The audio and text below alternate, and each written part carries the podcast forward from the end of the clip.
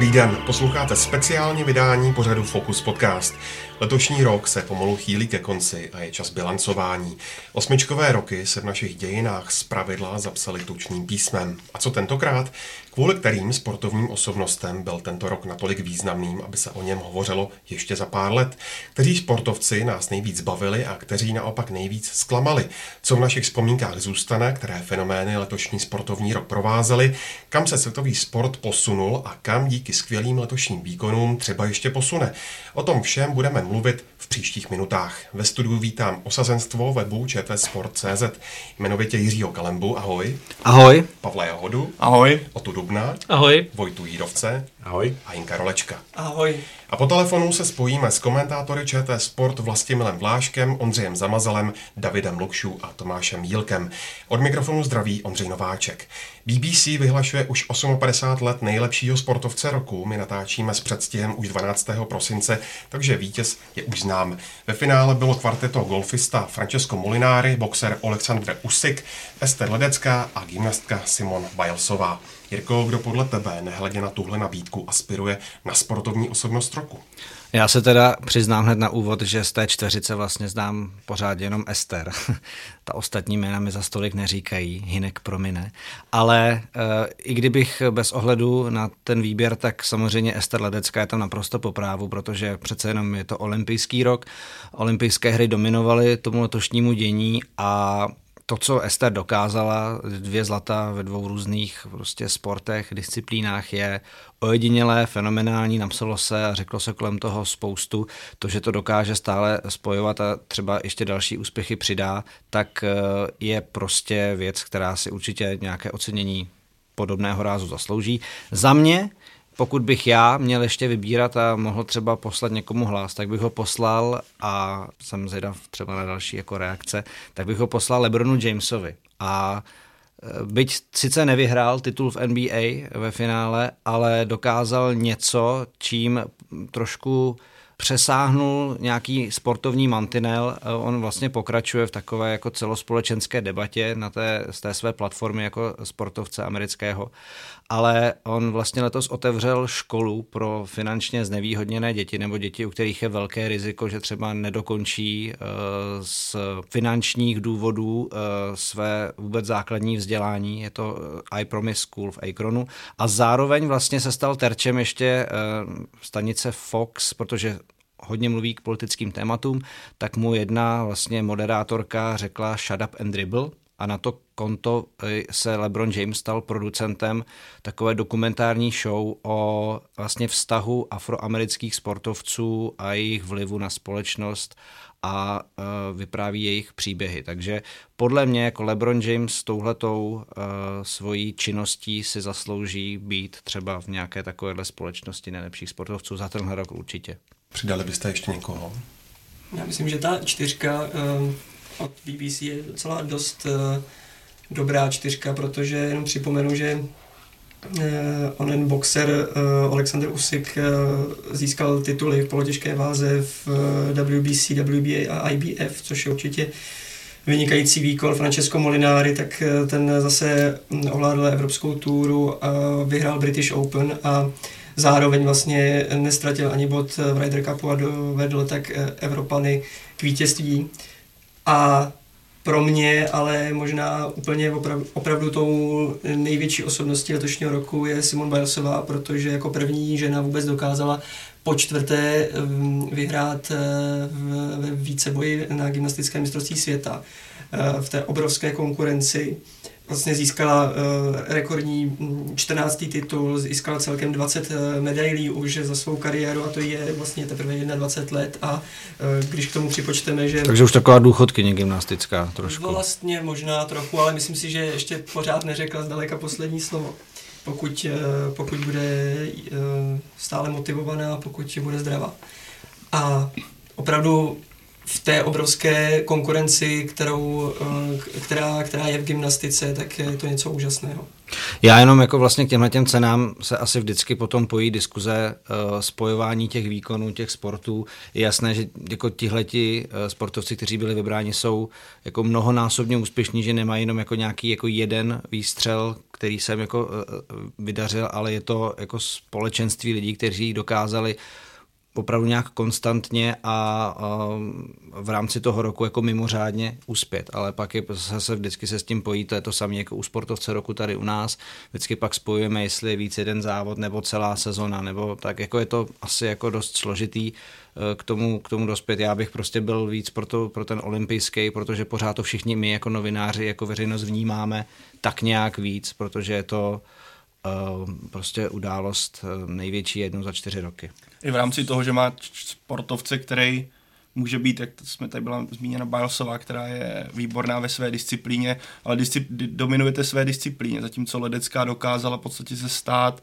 nejlepší závodnicí dvou různých sportů, což se podařilo, jak už tady bylo zmíněno, někdy v 30. letech dvou norům, ale tehdy ještě to obojživelnictví nebylo ničím, řekněme, neobvyklým, nebylo, nebylo to tak výrazné, ale v současné době, kdy máme skutečně specialisty, točí se v tom obrovské peníze a vezmeme v potaz, že obří slalom v alpské lyžování je tak elitní společnost, kdy ty závodníci mají skutečně totální zaměření jenom na ten daný sport a najednou vám tam ustřelí závodnice, která to dokáže kombinovat se snowboardingem, tak i z pohledu bohemika, ale i bez něj mi to přijde tak abnormální a myslím, že možná už nikdy něco takového v životě neuvidíme, takže pro mě v tomhle směru je to jasně Ester Ledecká, klobouk dolů před tím, co dokázali i ostatní, ale myslím, že tenhle, zatímco ty jejich výkony si myslím, že jsou reálně vyrovnatelné, tak to, co dokázala ona i s přispěním asi nějakého štěstí, tak eh, v brzké době asi nikdo nezopakuje. Asi jako kdyby Molináry kromě Ryder Cupu dokázal ještě vyhrát třeba jako ve snookru něco. Asi, asi tak bych jako to přirovnal tomu, co tady se snažíme říct. A teda ještě přidám jméno jedný, teda, jak říkal Pavel, teda specialistky, tak Marie Bergenová vyhrála jsem čtyři medaile na z nich olympijských hrách a stala se nejúspěšnější olympioničkou na těch zimních olympiádách všech dob, takže to myslím, jako, že asi mluví za vše. To zase dlouhodob, z dlouhodobého hlediska to je taky obdivuhodné. Cenu, která se jmenuje Laureus a často je při, přirovnávána ke sportovnímu Oscarovi, dostali v minulých letech třeba tenisté Federer a nebo Djokovic a nebo taky atlet Usain Bolt. Vojto, kdo má podle tebe našlápnuto tyhle legendy pomalu nahradit? Tak já úplně přesně nevím, jaký jsou jako nějaký kritéria. Pro, kritéria nebo nějaký proces rozhodování právě v této ceně. On to vypadá, že Roger Federer nebo Serena Williamsova, který vyhráli v tomto roce, budou vyhrávat ještě dalších pět let, protože jestli ještě budou pokračovat v kariéře, ale mě to trošku sebral Jirka s tím LeBronem Jamesem, to je pro mě taková osoba, která trošku přesahuje jenom ty čistě sportovní měřítka a má nějaký jako společenský dopad, minimálně teda v Americe, takže pro mě on by byl takovým jako kandidátem a druhý jméno, který, na který jsem myslel, a je to trošku asi kontroverzní a ne každý s tím bude souhlasit, ale mně připadá, že Kaster Semeniová je taková jakoby osobnost, která navzdory tomu, že asi pět let už ne, neprohrála, tak to má možná vůbec jako nejtěžší v tom současném sportu se všema tím, tím tlakem společenským a tím, jak je jako odmítaná a jak se na ní nahlíží jako na nějakou podvodnici, přičemž ona vlastně jako nepodvádí nic, že? takže ona by pro ně byla takovým jako kandidátem možná. Já jsem ještě přemýšlel uh, vlastně o jméně, který ale teď bohužel má takový škraloup, eh, kvůli kterému se to nedá dát do kolonky toho jako nejčistšího uh, sportovního charakteru. Ale mě hrozně překvapilo, když jsem zjišťoval uh, vlastně charitativní nebo dobročinnou činnost sportovců, kolik peněz vlastně dává Cristiano Ronaldo na, na jako různé hm, nadace, na různé projekty. Eh, sám byl tváří vlastně i videa, takové kampaně pro děti v Sýrii, eh, přispěl xkrát na, na, na, na různé operace a tak dále, ale bohužel to trošku zastěňuje teď ten jeho aktuální skandál a to nařčení, eh, kterému jako čelí, asi bude, ještě to asi není vyřešené, že já nějak nesledu. Je to u soudu. No, takže to jako v tomhle tom, ale mě třeba já jako, jako moc ho rád jako nemám, jak se jako na hřišti nosí a prezentuje, byť teda jako sportovec je to samozřejmě fantastický, tak eh, v tomhle tom si myslím, že zrovna jako mě překvapilo, jak vysoko on je v první desítce určitě sportovců, kteří jako přispívají na charitu nejvíc. Uh, takže toho bych tam taky, taky dal nebýt teda toho, že bohužel bude muset vyřešit stín své minulosti. Teda v této souvislosti zaujalo, že teda Ronaldo je uviněný ze znásilnění a při jednom utkání Juventusu teďka v prosinci měl na tváři červenou tečku spolu se svými spoluhráči, což nějaká kampaň italské ligy proti násilí na ženách. Tak to mi tak, tak jako zaujalo, že to bylo takový pěkný. No. Tak ono, hlavně ty jména, co zmiňoval, eh, teďka bych ne, neříkal úplně, kdo je pro mě ten favorit, ale ukazuje to jednu věc, že třeba v atletice a v tenisu nějaká nová generace velkých osobností, které by vtahovali nebo přitahovali ty diváky v současnosti chybí, protože ano, furt bychom mohli říct Roger Federer v současnosti, mohli bychom říct Novak Djokovic, pořád v současnosti nadal to samé a napadne vás někdo další. Ano, je tam Zverev, ale pořád chybí takový ten charismatický tenista, který by prostě pro ten sport eh, přitáhl tu masu. Beru to teďka z nějakého obchodního hlediska a to samé platí u atletiky. Když vezmeme Bolta, který dokázal ostravskou tretru vyprodat i v počasí, kdy tam bylo, já nevím, 10 cm sněhu v nadsázce a padaly nejen kroupy, tak teďka zase byl skvělý, byl posunutý termín, byl, máte nový stadion a ostrovskou tretru nevyprodáte a je to takhle obecně pro atletiku, že vidět, že pokud vám ubyde takováhle výrazná osobnost, že budete mít výrazný problém a teďka, když se podívám kolem a kolem, tak mi někdo takový v atletice chybí. Ano, jsou tam nějaké mladé, mladé naděje, ke kterým se myslím, že dostaneme, ale takové to někdo, kvůli kterému byste šli na ten stadion, tak ten pro mě teďka, pro obyčejného fandu, který třeba není do atletiky nějak zažraný, ten mi tam chybí. Pojďme se podívat na fotbal. Tým číslo jedna je nejspíš jasný. Je to francouzská reprezentace. Jak vůbec zpětně, Pavle, hodnotíš eh, světový šampionát v Rusku? Splnil očekávání podle tebe? Mluvilo se tady o olympiádě, já si myslím, že pro spoustu lidí největší sportovní akcí i sledovanost to nějakým způsobem dokazuje to fotbal, ale to Jirko ti nějak nechci tady píchat do tvé olympiády. Samozřejmě, já, já to není moje olympiáda. A je to trošku tvoje olympiáda. A není to tvůj fotbal. Ale to taky není, to jsem nechtěl říct. Kdyby byl, tak se mám celkem jako dobře, ale není. Nejsem jak Blatter zatím, ale, a nebo Infantino, fuj. Ale aby jsme postoupili dál. Já si myslím, že mistr, mistrovství proč světa... takhle útočně, chápete? Jako hned, jako, Jirko do tvý olympiády. Moje to byl omyl. No. Ale abych jsem dostal zpátky mistrovství světa, tak ono, jaké mistrovství světa bylo, dokazuje to, že za celý turnaj, jestli se nepletu, byl jediný zápas 0-0, takže jsme viděli spoustu gólů, bylo tam spoustu rekordů, ať už co se týče červených karet, bylo zavedeno video, o kterém se, k tomu se určitě dostaneme, ale i to přispělo pro, eh, k tomu, jak ten šampionát nakonec vypadal. Bylo tam spoustu atraktivních zápasů, spoustu překvapivých konců a to, že se nakonec eh, do finále dostalo Chorvatsko, které má za sebou nějaký příběh, řekněme, černého koně, ale určitě ne obrovského favorita, který na začátku šampionátu někdo uh, typoval na titul, tak to tomu jenom přispělo k tomu, aby to byl zapamatovatelný turnaj. Vzpomenu si na nějaké ty předchozí šampionáty, kdy byly zápasy, kdy se skutečně člověk nudil. Teďka bych dokonce řekl, že jsem chtěl víc, byl to měsíc fotbalu, ale pořád to bylo málo a znovu ten šampionát podle mě ukázal to, že ta reprezentační fotbal nevyhrávají nejlepší kvalitativně týmy, ale týmy, které jsou nejlepší organizačně, které jsou nejlepší na, nejlépe na ten turnaj připravený po nějaké taktické stránce, protože vyhrála Francie, která má super talentovaný tým, ale podle mě za celý ten turnaj neukázala ani jednou stoprocentní schopnosti, co se týče nějaké ofenzivní a uh, nějaké, řekněme, technické fáze, ale to, jak ten tým byl dobře organizovaný, jak k tomu přistoupil a jak hrál jako jeden, řekněme, jeden muž, nebo respektive jedenáct kvalitních mužů, je nakonec dovedlo k titulu a podle mě zaslouženě. I když spoustu lidí, když se podívá na ten průběh toho turnaje, by jim to řekne, ne, podle mě neměli vyhrát. Dokázali to, dokázali předvádět tak adekvátní výkony situaci, že jsou zasloužení mistři světa. No a když se podíváme na to ostatní, tak co vám nejvíc zůstane v paměti z letošního světového šampionátu? Německá katastrofa, chorvatská jízda nebo bel- belgická stopka Brazilcům o to? Mě mrzí, že ten německý výsledek trošku zastěňuje to, že Němci předtím na předchozích čtyřech šampionátech udělali medaily, což se nikomu jinému nepodařilo. Možná, možná ani historicky snad. A je, je právě je vidět, že je strašně těžký udržet nějakou konstantní výkonnost v té reprezentační úrovni po takhle dlouhou dobu. Že v podstatě byly úplně jiný stupně vítězů, vlastně byl úplně jiný semifinále než před čtyřmi rokama.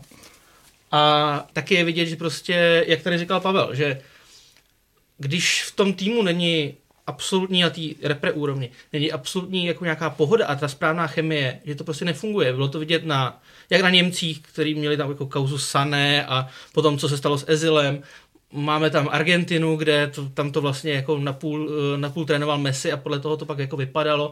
Brazilci taky nebyli úplně v pohodě, Španělé s eh, Lopetegim, který vlastně odešel nebo byl odejít od týmu hned na začátku. A na druhé straně máme týmy, jako je Francie, kde, kde Dešám nechal doma v podstatě tým, další tým, který by mohl hrát papírově o, o medaily, ale on věděl, že by prostě mu dělali problém v tom kádru, anebo vlastně i Chorvati, který po jednom zápase vypakovali Kaleníček, který, který jako se ukázalo, že jako se mu úplně nelíbí, že by měl jenom, jenom střídat. A ty týmy potom jako došly, došly daleko, takže prostě je hrozně vidět, že uh, za prý je složitý udržet nějakou výkonnost a ta výkonnost je jedna složka a druhá složka je prostě ta pohra toho týmu, která, která je vlastně velmi složitý udržet a když se to nedaří, tak ten tým velmi brzo skončí. Já si budu pamatovat, bohužel, já to tak nějak mám, já jsem rekapituloval si, co se mi první vybaví z mistrovství, jako kdy si to pamatuju. Já si vybavím uh, neproměněnou penaltu Roberta Bádža 94, kopnutí Davida Beckhama do Simeoneho 98, Eh, neuznaný gol Španělů v Koreji 2002, takhle bych mohl pokračovat. Jsi trošku masochista. Ne? Prostě se mi to vybaví, jako nevím, prostě se mi to vybaví. No a, a prostě z Ruska zůstane válející se Neymar. To prostě pro mě, jako vy víte, že já fotbalem nějak zatížen extra nejsem, takže uh, spíš dám na to, co jako přesáhne uh, hranice takového toho běžného, jasně zápas, Belgičani, Angličani, všechno se mi to líbilo, bylo to fajn, rád jsem se na to podíval, ale prostě když jako se mě za rok někdo zeptá, co bylo v Rusku, tak řeknu, jo, tam Neymar dělal ten teátr. Bohužel jako udělal strašně špatnou reklamu jednak teda sobě a za druhý jako svýmu cechu, no, protože to prostě pro spoustu lidí bude taková jako věc uh, signifikantní, se kterou budou třeba něco spojovat. Tak to jenom tak, co se vybaví mě. No. Fotbal je kolektivní sport, ale z nějakého důvodu se stalo tradicí, že se v něm udělují individuální ocenění. A pak je tu na stole otázka, proč zrovna Modrič, Pavle?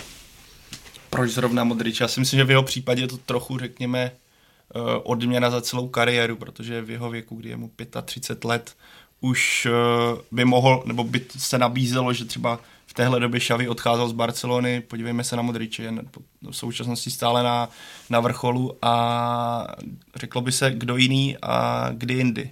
Protože pokud vezmeme v potaz, ano, byla teďka doba Ronalda a Messiho, kteří si neustále, řekněme, předávali to žezlo. Tenhle rok byl naprosto ideální, protože ano, Ronaldo byl společně Modričem v týmu Realu Madrid, který po třetí, což je vlastně, myslím, že na dlouho nepřekonatelné maximum, nebo co se týče ligy mistrů, eh, počtu vítězství a Ronaldo samozřejmě měl nějaké, měl počet gólů, který je, který je nejvíce, řekněme, nějakým dominantním faktorem, co se týče u, u fotbalu, co se týče vnímání fanoušků, ale ta černá práce, kterou Modrič uprostřed hřiště předvádí, v podstatě je produktem, nebo je to cestou k tomu, aby ten Ronaldo ty góly dával. Navíc, když se podíváme potom na šampionát, eh, jak Modrič pracoval ve středu Chorvatska, kam on dokázal ten tým i v svojí prací a působením v kabině dotáhnout a jak on vystupuje veřejně, tak pro mě to byl muž číslo jedna a konečně se to trochu vrátilo, ten zlatý míč k nějakému skutečně té fotbalové hodnotě, ne nějaké individuální, kdy se neustále řeší, jestli byl ten rok lepší Ronaldo nebo byl Messi. Já když si vzpomenu na rok 2013, kdy Frank Ribery vyhrál všechno, co mohl a nakonec stejně ten zlatý míč dostal Cristiano Ronaldo, tak to byla jedna z největších křiv, co mi přišlo a přišlo mi to takové, že skutečně budeme to házet jen těm dvou a budeme si říkat, OK, jeden nebo... Oni jsou samozřejmě fotbaloví bozy, ale tenhle rok podle mě byl po zásluze oceněn Modrič a připomíná mi to takovou tu dobu, kdy dostal zlatý míč Pavel Nedvěd a podobní podobné typy hráčů, kdy to je taková, řekněme, i odměna za to, co dlouhodobě předvádí na hřišti a ne neřeší se každý gól, každé, každý zápas. Na světovém šampionátu prožil velkou premiéru, v Lize se s ním taky pomalu zžíváme a v Lize mistrů přijde s plnou razancí až v jarních bojích. Jak už jsme zmínili, je to video ve fotbale. Uspělo Hinku a klestí si podle tebe definitivně cestu k vítězství? No, myslím si, že ubylo a tento rok byl, co se týče video, videa, videorozečích, myslím, že převratný. Eh, by bylo to dané tím, že tedy to mělo premiéru na mistrovství světa a tam se ukázalo, že těch opravdu do očí bíjících, diskutabilních momentů ubylo. A i když nějaké pořád byly a zůstaly, tak rozhodně jich bylo méně než v minulých letech a souhlasil bych tady s šéfem komise rozhodčích UEFA Robertem Rosetim v tom, že to samozřejmě není finální záležitost to video a že je třeba být jasnější a hlavně konzistentnější v tom jeho používání. A rozhodně je třeba ještě dost nejen fanouškům, ale i třeba trenérům to používání toho videa přesně vysvětlovat. Ale myslím si, že eh, co se týče reklamy, tak eh, mistrovství světa bylo nedocenitelnou reklamou pro, pro video a rozhodně uh, uspělo a můžeme si to dát třeba na příkladu, uh, že tom, že by tam těžko mohl vzniknout třeba takový moment jako nedávno v Lize mistrů, kdy Sterling zakopl otrávník a, a uh, byla z toho penalta, protože prostě takovýhle moment by v životě, v životě s videem nemohl vzniknout. I když některé, některé dílčí, dílčí uh, nedorazy tam pořád jsou, a co se týče hraní rukou, úmysl, neúmysl a tak dále. Ale myslím si, že je nepochybné, že video si klestí cestu k vítězství a uh, jde jenom o to ustálit to a udělat to tak, aby to bylo konzistentnější, to rozhodování. Abychom nezapomněli, tak se hrála taky domácí fotbalová liga. Byly tam, Pavle, podle tebe nějaké vzrušující okamžiky? A když u toho zůstaneme, tak co reprezentační trenerská rošáda? Blízká se na časy? Uh, to je obsáhlá otázka, Ondro, takže to vezmu tak nějak průběžně. Uh, já si myslím, že liga nabídla spoustu dramatických chvil, zajímavých zápasů, atraktivních zápasů. Myslím, že i díky tomu, kolik lidí, zejména na Spartu, Slávy a Plzeň začalo chodit, nebo začalo chodit, kolik na to chodí, což vždycky je spojené s tím, že když máte solidní fotbal, nebo respektive ještě solidní atmosféra, tak je fotbal hnedka lepší. Eh, vzhledem k té sezóně bylo tady zmíněno teďka téma videorozhodčí, které nadále zůstává v České lize dosti výrazné. Byly tam zápasy, kdy zafungovalo skvěle, byly zápasy, kdy zafungovalo hůře, ale ten faktor lidského, nebo ten lidský faktor hold prostě k tomu videu patří a myslím, že vždycky budou s videem se objevovat chyby, ať chceme nebo ne, protože stále o tom rozhodují lidi do té doby, než se fotbal dostane na nějakou bázi robotů. Co se týče teďka ligy samotné, v čele Slávy podle mě naprosto zaslouženě, protože se ukazuje, že ten systém, který v Edenu nastavili, funguje skvěle. Minulou sezónu to ještě Slávy nevyšlo, nebo ztratila ten titul, který předtím získala, ale ukazuje se, že pod trenérem Trpišovským je ta cesta nastavená správně tím, že tam jsou i peníze, tak mohou přicházet po posily, které ten tým potřebuje k adekvátnímu doplnění a zatím se mi zdá, že Slávy v téhle sezóně bude zastavovat, eh, nebo Slávě se v téhle sezóně bude zastavovat velice těžce, když vidíme, kdo má v zimě přijít a jak ten kádr bude vypadat. Je prostě znát, že tam je jasně patrné, jakým směrem se chce Slávě vydat oproti třeba Spartě, která je obrovské téma. Já si myslím, že kdo chce o tomhle vědět víc, tak si může pustit poslední dva, tři díly Football Focus podcastu, kde to rozebíráme hodně obsáhle. Myslím, že tam zaznělo spoustu zajímavých informací, které, které by každého fotbalového fanouška mohly zajímat.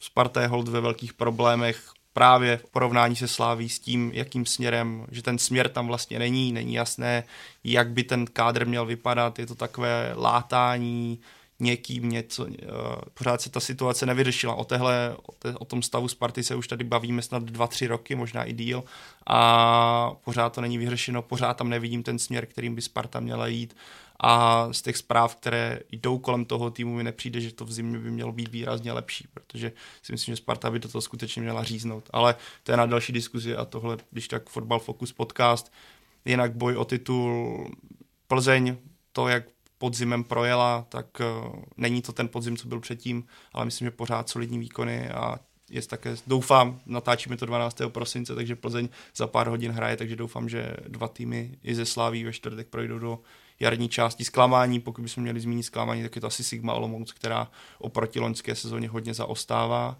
a abych to moc už neprotahoval, protože spousta lidí si určitě v tenhle moment říká, už buď sticha, ty kecaš strašně dlouho, tak jenom řeknu, že reprezentace by je znát, že Karel Jarolí měl v reprezentaci skončit daleko dřív, že to byla podstatě taková káma, eh, káma na žabeni, samozřejmě žába na kameni, která držela nějaký progres a pod Jaroslavem Šilhavým ten tým se hodně zvedla, je tam lepší atmosféra, je znát, že ten v té kabině to funguje daleko lépe a i na ty výkony, když to srovnám, když jsme viděli Ruskou Ukrajinu, kdy to vypadalo naprosto strašně a dokonce vydržel jen masochista, což jsem byl já, protože jsem to potřeboval vidět kvůli podcastu, tak teď, když se podíváme na ten projev toho týmu, ta přímo čará hra, je tam ty hráči, jak o tom mluví a jak působí ten tým jako celek, tak si myslím, že nechci říct, že najednou uvidíme reprezentaci z roku 96 nebo 2004, pořád je tady velký propad nebo velký rozdíl mezi tím, jak vypadá Anglie, Německo, Brazílie, ale řekl bych, že je, je taková to světýlko na konci tunelu, že aspoň budeme vidět atraktivnější projev národního týmu, uh, tak tady je a věřím, že třeba na mistrovství Evropy se česká reprezentace určitě do, dostane. No a co se stalo ve fotbale v uplynulém roce, jsme se zeptali taky komentátora České televize Vlastimila Vláška. Vlasto byl uplynulý rok pro fotbal rokem přelomovým. Co důležitého z tvého pohledu v tomhle sportu se událo? Eh, když to člověk eh, vezme hodně obecně, tak samozřejmě každý rok, kdy se hraje mistrovství světa, tak eh, se asi zmiňuje tenhle turnaj jako takový zásadní, což asi bych zmínil i já. Samozřejmě z českého pohledu jsou i další důležitější věci, ale samozřejmě to mistrovství světa vždycky určuje v nějaký ráz, takže asi bych zmínil to mistrovství světa. Zase na druhou stranu, že by se stalo úplně eh, něco, že by fotbal byl jiný tenhle ten rok, eh, to asi ne. Možná co se týče videa a jeho využití, eh, to je takový průlom.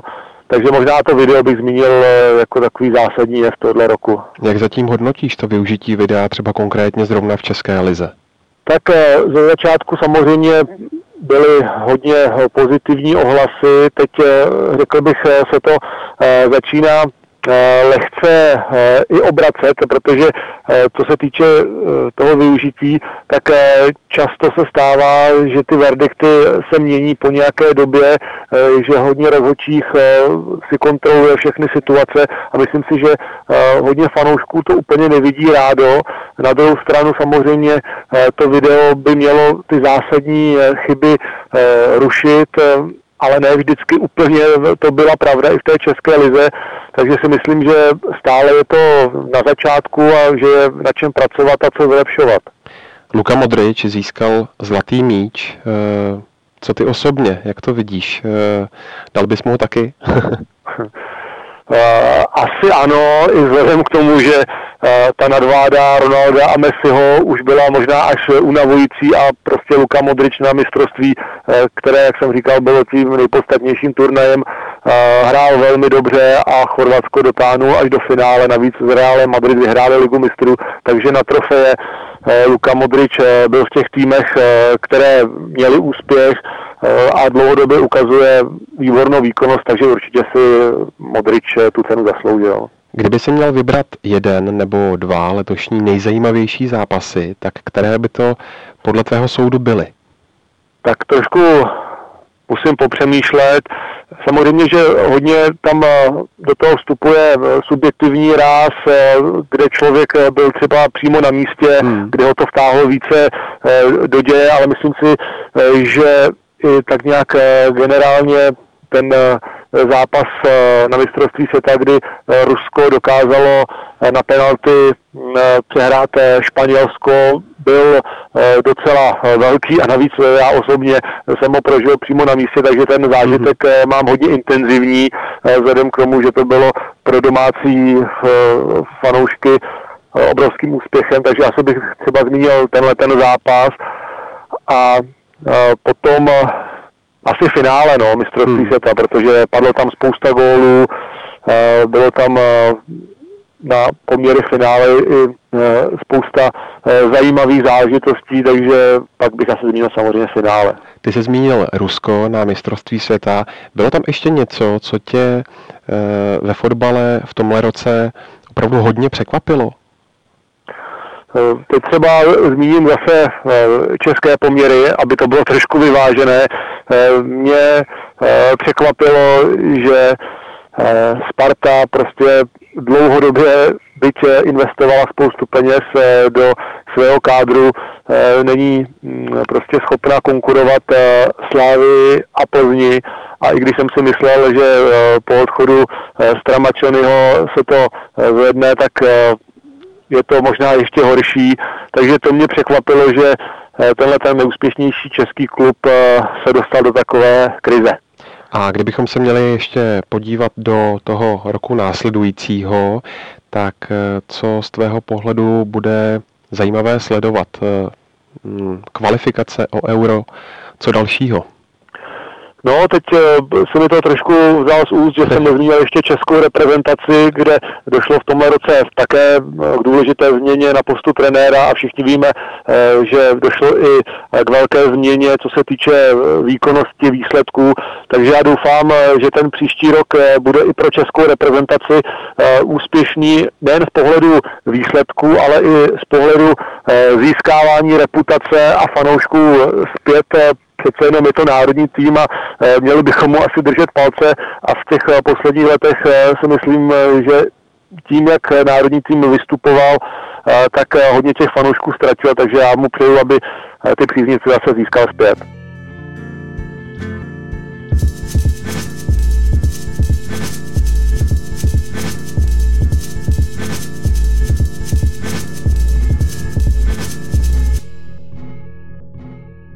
Když jsme hovořili o domácích soutěžích, kam kráčí Česká hokejová extraliga o to.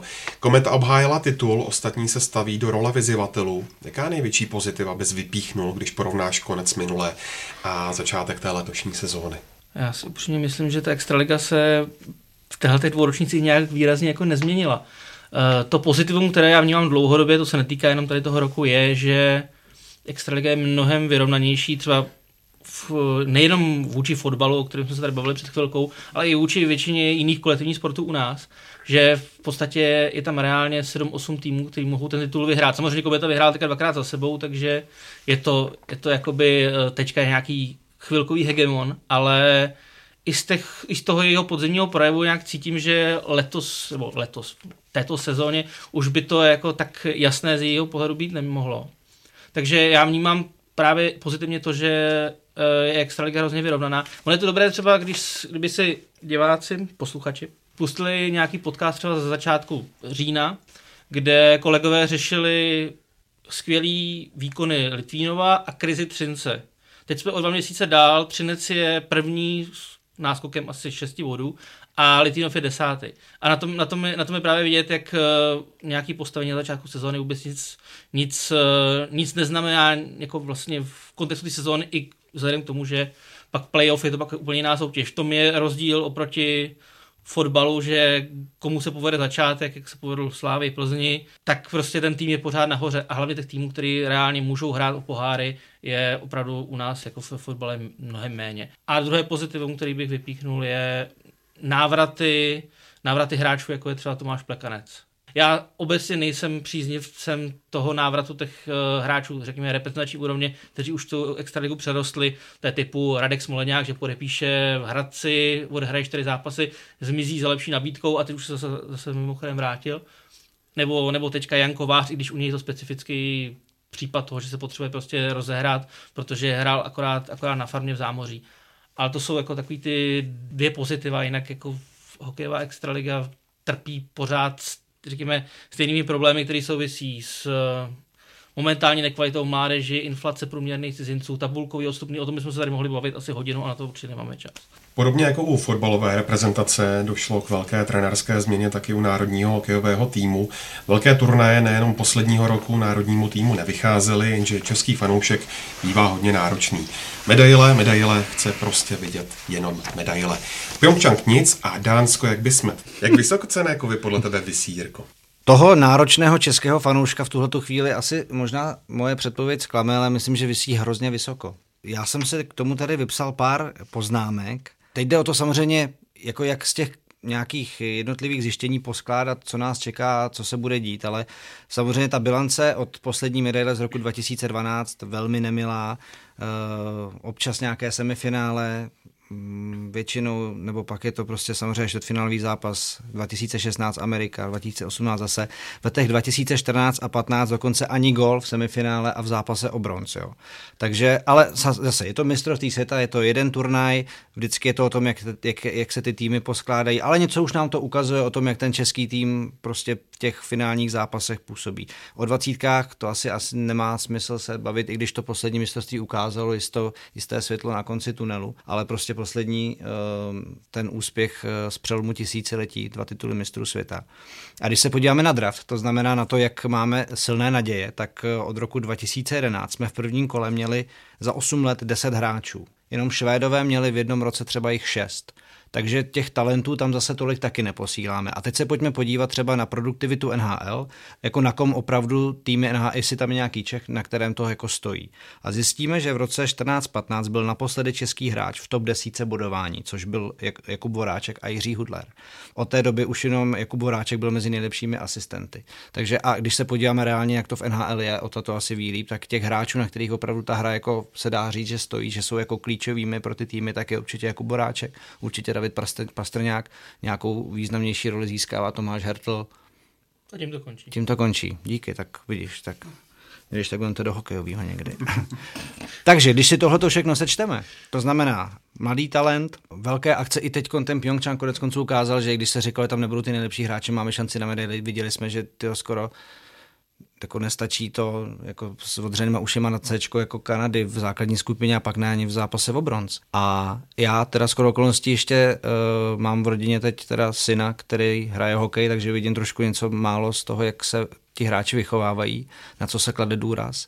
A teď vůbec nechci jako mluvit nějak paušálně, protože to je moje osobní zkušenost, ale kdybychom nedávali polovinu toho času, co máme teď z ledu, ještě potom nějaký individuální přípravy, jakoby do učování hokejového, co se týče bruslení, střelby, kempy navíc a tak dále, tak já v podstatě v tomhle vidím jako strašnou jako nějakou systémovou chybu. Jako proč máme tohleto dělat, když nám nestačí čtyři tréninky týdně, protože ten kluk to jako nezvládá. Pak když se podíváte na srovnání toho, co se, jako že Švédsko má nějaký, nějaký systém výchovy, eh, teď v podstatě nejlepší systém výchovy jako ofenzivních obránců a u nás vlastně nemáme jako nic, čeho by se jako systémově dalo chytit, tak eh, já si myslím, že tyhle ty všechny věci, které jsem tady zmínil z těch mistrovství světa, tak bohužel budou smutnou realitou i na další roky. Protože nemáme hra, jako máme samozřejmě pár šikovných kluků a vždycky se nějaký najde, vždycky se někde někdo vystřelí, ale nemáme systém, který by je dokázal produkovat tak, abychom jich zase měli třeba v prvním kole na draftu 6. Ještě se krátce zastavme v zámoří. Hvězda Davida Pastrňáka září a dál stoupá.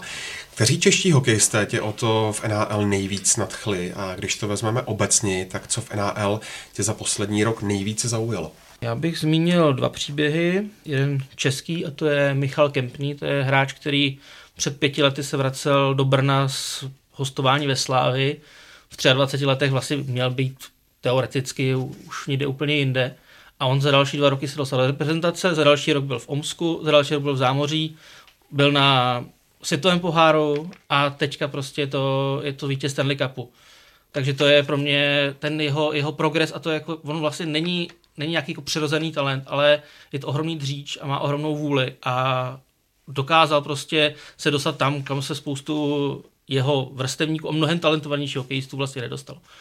A co se týče nějak jako týmově, tak vlastně veškeré jiné možné příběhy jako přebyl, přebyl Las Vegas, jako nováček, který jako v první sezóně se dostane do finále, finále ligy, to jako to vlastně žádná, žádná zámořská soutěž v historii, nepočítám samozřejmě první ročníky, tak eh, to nepamatuje. Je to, je to tým, který byl skládaný za pochodu, z hráčů, který byli jinde nechtěný a oni dokázali prostě z toho udělat tým, který hrál v finále Stanley Cupu. To je, to je vlastně možná jako celkově, je to jeden z největších příběhů celkově sportovního roku.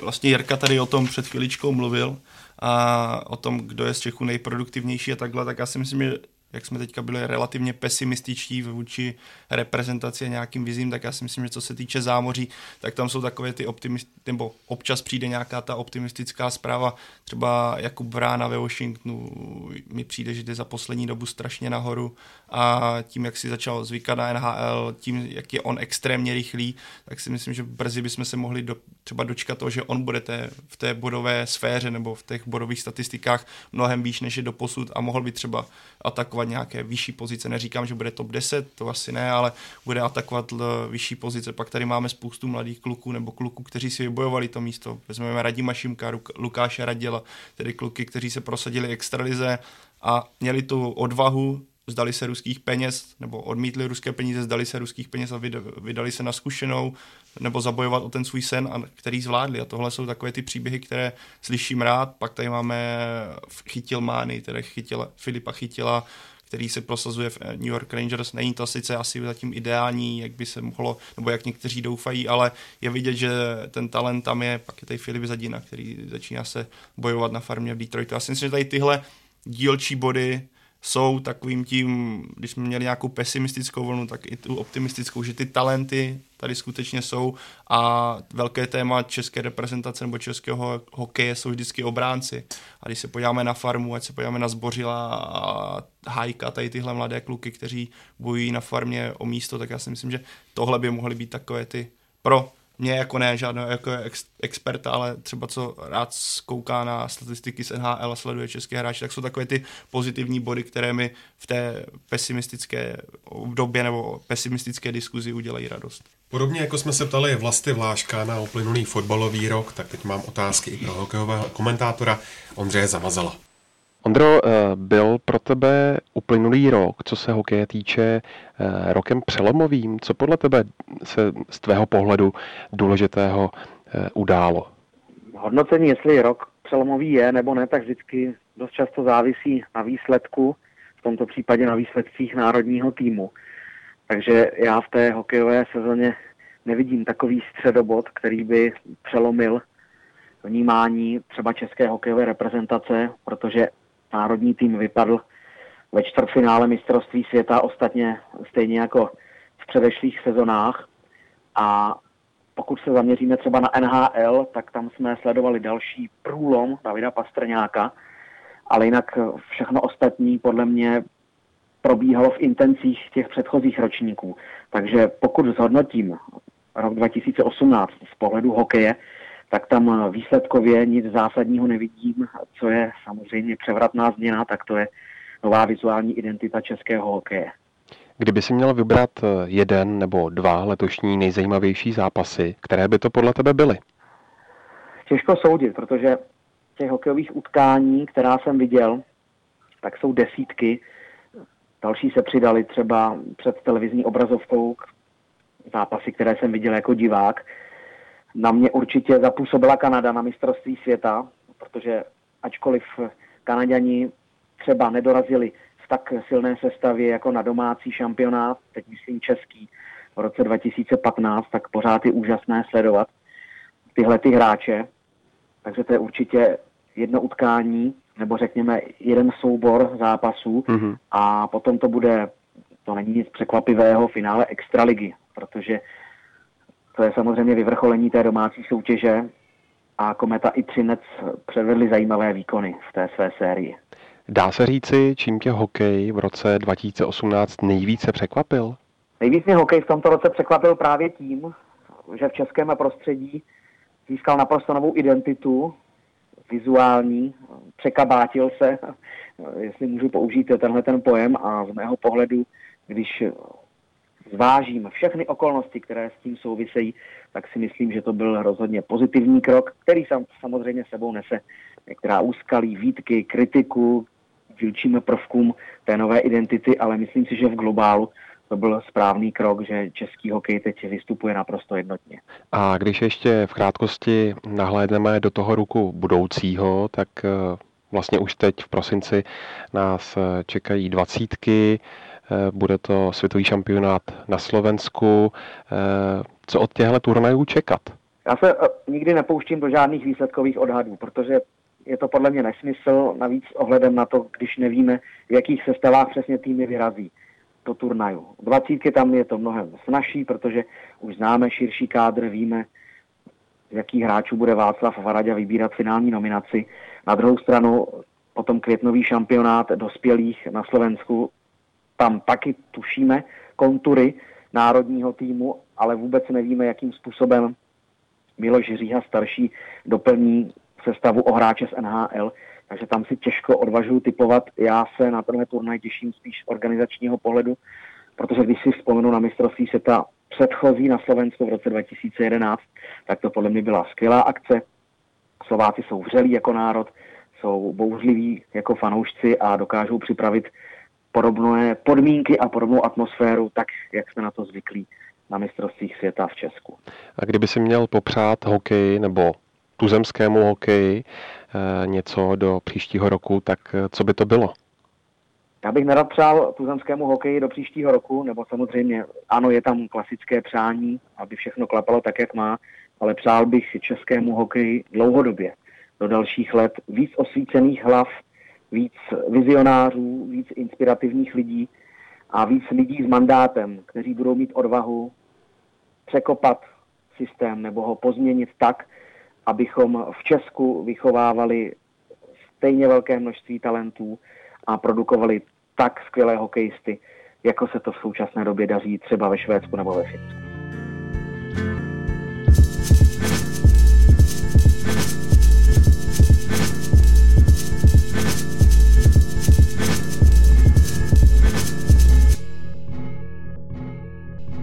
Zdá se to být už hodně dávno, ale od olympijských her v Pyeongchangu uběhlo jenom pár měsíců. Co ve vás všech přetrvává? Rusové, nerusové, rekordmanka Bjergenová, snowboardová dokonalost Shona Vajta a taky Ester Ledecká. Jirko. Shona Vajta si zmínil, ten jeho závod jsem teda shodou okolností viděl na vlastní oči a to je vzpomínka jako hodně silná, protože ten závod samotný v podstatě Jednak Sean White se zapsal do historie jako člověk, který získal poprvé tři medaile, tři zlaté medaile na Urampy. Jednak já mám rád medailový příběhy, teda medaile s příběhem. A u Shona Whitea už se po Soči říkal, aha, už je starý, už tam jsou mladí vlčáci a bohužel už to jako nepůjde. A uh, on v té eh, finálové vlastně třetí jízdě musel překonat téměř dokonalýho Japonce Hirána. Ten zajel úplně fantasticky a zařadil skok, kvůli kterýmu si předtím na Zélandu vlastně eh, ho odvezli do nemocnice helikoptéru. Měl prostě stehy a on ten skok, který nikdy nezařadil vlastně ještě do sestavy jako závodě, tak zařadil v tom finále a, a najednou to bylo prostě nejlepší jízda ever a, a vyhrál. Takže to je pro mě samozřejmě jako hodně silný zážitek. A pak bych se rád přihrál polívčičku i curlingem, protože ten curlingový turnaj přinesl jednak skončila dominance Kanady, která nedosáhla ani v jedné kategorii na medaile, což se nestalo od zavedení, uh, jako od návratu curlingu do olympijského programu. A hlavně zvítězil americký tým Johna Schustera, který sami američani před čtyřmi lety po strašném propadáku v Soči vyřadili jako neperspektivního a začali hledat ve výkonnostním programu jeho nástupce a že budou dělat výkonnostní curling, aby byli konkurenceschopní. John Schuster teda rok jako tak nějak se plácal, eh, je pravda, že pak jako eh, začal na sobě pracovat, schodil asi 20 kilo a když američani zjistili, že nemají lepšího skipa, tak ho vzali vlastně jako zpátky No a on se stal olympijským vítězem, když porazil Švédy, který byli v podstatě v tom olympijském cyklu v podstatě bezchybný. Takže to je jako věc, která olympiádě sedí a to pro mě jako je samozřejmě tím, že jsem to komentoval, tak je to pro ně mnohem víc zapamatovatelný. Tak já bych rád připomněl, že na olympijských hrách neměli možnost pod svojí vlajkou eh, startovat eh, ruští sportovci a eh, startovali pod názvem Olympijští sportovci z Ruska, což si myslím, že právě z, z pohledu historie bude chápáno vlastně jako významnější možná než než v té chvíli, protože prostě do historických statistik eh, to nelze započítávat Rusům získané medaile, ať by si to určitě přáli, ať to možná někteří eh, budou dělat eh, a budou počítat například s tím, že Rusové vyhráli hokejový turnaj a podobně, tak nutně musíme připomínat, že to byli olympiští sportovci z Ruska.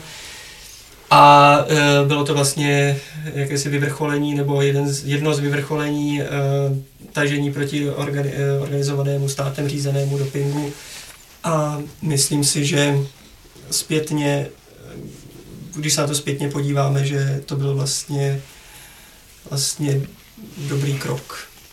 Jako ta olympiáda sama o sobě samozřejmě máme z ní spojeno spoustu pozitivních uh, informací nebo spoustu pozitivních zážitků, které už tady třeba padly.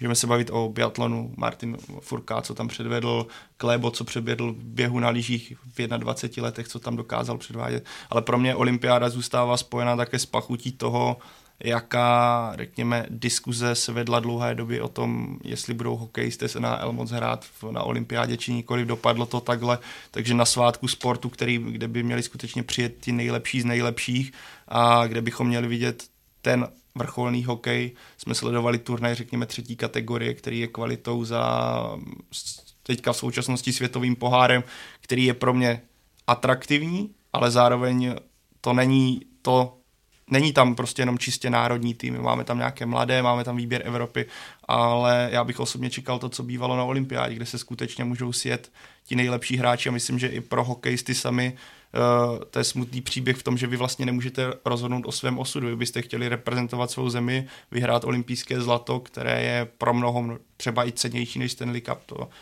nebo pro některý na stejný úrovni nebo podobné a nemůžete. A tohle je pro mě smutný příběh, protože skutečně olympijské hry by měly být spojené se sportem a ne s tím, že si tam někdo honí triko na peníze a podobně. Ale já jako na jednu stranu to chápu, to je zase na další diskuzi, to asi si puste Hokej Focus podcast nějaký starší, ale tohle mě mrzí a pro mě to zůstává pachutí toho, toho té olympiády, že jsme nemohli vidět tu, to vlastně kvůli čemu na olympiádu kouká spoustu fanoušků, ten hokej nejlepších.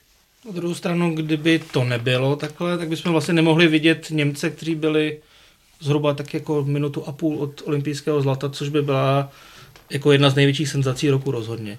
No, to ano. Já, ten, já ten turnaj nechci hájit, samozřejmě ta, ta kvalita byla, byla hodně jako tím snížena a ve své podstatě to bylo ještě slabší než mistrovství světa, což obvykle je to přesně naopak, že mistrovství je takový ten druhořadý turnaj v tom olympijském roce. Teď to, bylo, teď to bylo naopak, protože tam prostě nebyli vůbec žádní hráči z toho. A vlastně tam jednu chvíli tam hrozilo, že nebudou ani hráči z KHL, protože to, co tady říkal Hinek, jako problém jako ruského ropingu a vyloučení vlastně Rusů jako reprezentace z, z olympiády, tak na druhou stranu hrozilo, že nepojedou ani ruští hokejisté a hokejisté z KHL, čili by prostě vlastně ten turnaj tu chvíli by ztratil jakoukoliv hodnotu, ale, ale jako právě třeba ten německý, německý příběh, to, jak, ten, jak tým, který dokáže dodržovat disciplínu, i když nemá úplně hvězdné hráče, se dokáže vlastně dostat přes, přes Kanadu až jako téměř k olympijskému zlatu je, řekněme, hodně inspirativní pro tyhle ty menší, menší hokejové země. To ale prostě zůstává mě to ale.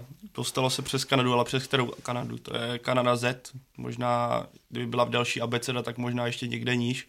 Ano, Německo mě, mě tyhle příběhy přesně baví, jak říkáš, ale já jsem v podstatě na to, když řeknu pravdu, tak já jsem na to vlastně zapomněl, že Německo bylo ve finále z toho důvodu, že ona to bylo překvapení, ano, ale bylo to překvapení z toho důvodu, že ty reprezentace tam byly slabší, zatímco Němcům tím, že ne, ten tým vlastně nebyl posílen o hráče z NHL, zase tolik hvězd neubylo. Tím pro mě to senzace, která by byla, trochu ztrácí na lesku a proto jsem na to zapomněl. Ale jako o tom žádná, bylo to super překvapení, byl bych rád, kdyby to Němci vyhráli, aspoň by bylo, ještě mohla bychom teďka vzpomínat díl, ale prostě to ztrácí pro mě ten jistým způsobem ten lesk. Pojďme si taky říct, kde se bude, vůbec budou příští hry konat a zda je vůbec někdo eh, kromě Azijců chce. Vojto. No, ty Příští, to se ví už, to už je udělené, to bude hostit Peking, respektive Peking je jakoby to hlavně hlavní město, ale většina těch soutěží se bude odehrávat někde v horách, asi 200 km eh, mimo eh, hlavní čínské město. No ale je to, je to prostě olympiáda, která eh, přichází, kolik to je, 14 let poté, no, přijde 14 let poté letní. Já, co jsem si tak četl, tak ty sportoviště z tehdejší olympiády jsou jako polorozpadlé, opuštěné, a milují je spíš nějaký vyznavače urbexu, než, než by se tam jako něco dělo eh, sportovního. Eh, samozřejmě taky se mluví o tom, jak vlastně ta čínská olympiáda trošku eh, má rivala v té japonské letní, která bude 2020, že se tak jako trošku předhání, kdo uspořádá takovou jako větší, gigantičtější olympiádu. Takže ta je jasná, ale co se ještě, co ještě není rozhodlé, je dějiště olympiády 2026, které bylo docela dost zájemců, jenže zbyly nakonec jenom dva a ještě ty dvě kandidatury mají takové vážné problémy. Jedna kandiduje Stockholm, kde to ale odmítá místní radnice, místní magistrát a pak eh, kandiduje dvě italská města, Milan a Cortina d'Ampezzo, ale tam je zase problém, že s tím úplně nesouhlasí eh, vlastně ta vláda italská, nebo respektive není tam dohodnuté financování, takže to vypadá, že vlastně je dost možné, že i tyhle ty kandidatury vlastně nedopadnou a kde to teda potom bude, to, no, to je asi otázka. No. Takže moc zájemců, hlavně té zimní olympijské hry teda moc není, no. minimálně v Evropě. Je to, je to velká škoda, protože zrovna v Evropě tam jsou krásné tradiční destinace a už dlouho se olympijské, zimní olympijské hry nekonaly v nějaké takové tradiční v tradičním městě a uh, myslím si, že to jenom dokazuje ten obecnější problém olympijského hnutí, že ač se snažila nějak uh, víc stříc uh, té budoucí organizaci, počítejme třeba agendu uh, 2020 a podobně, kdy se měla organizace zlevnit, zpřístupnit a tak dále, tak nevím, jestli tohle nejsou příklady toho, jak se to úplně ne dobře podařilo a do budoucna mám opravdu trošku obavy o to, aby pokud se neudělají ještě nějaké další změny a mm, prostě se mm, nedostane mm, veřejné mínění na stranu toho, aby se ty hry organizovaly na tom místě, tak myslím, že v Evropě se jen tak nemusí dlouho konat. No bych ještě připomněl, že vlastně prezident Mezinárodního olympijského výboru Thomas Bach se vyjádřil tak, že největším problémem pro pořádání zimní olympiády je klimatická změna což když vidíme, jak eh, Modrá třeba... zelená planeta. Ano, ano, ano, přesně tak. Eh, takže i tohle to může hrát do budoucna roli, no. Nebo bude hrát roli. Velké změny letos prožil také biatlon, ale Einar Bjerdalen se odhodlal říci definitivní s Bohem. Pokud to někdo z posluchačů netuší, tak vale tomuto sportu dala i Gabriela Koukalová. Jiří Hamza byl zvolen do funkce viceprezidenta Mezinárodní biatlonové federace.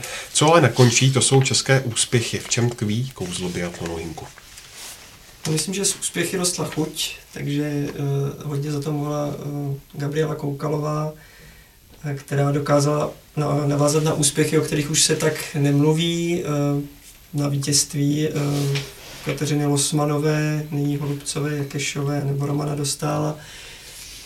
Ta celá generace, ať už to byl Ondra Moravec, nebo je stále Ondra Moravec, nebo Michal Šlezinger, Veronika Vítková, další přinášeli úspěchy, eh, dokonce i letos tedy Veronika Vítková s, s Michalem Kričmářem vybojovali další olympijské medaile.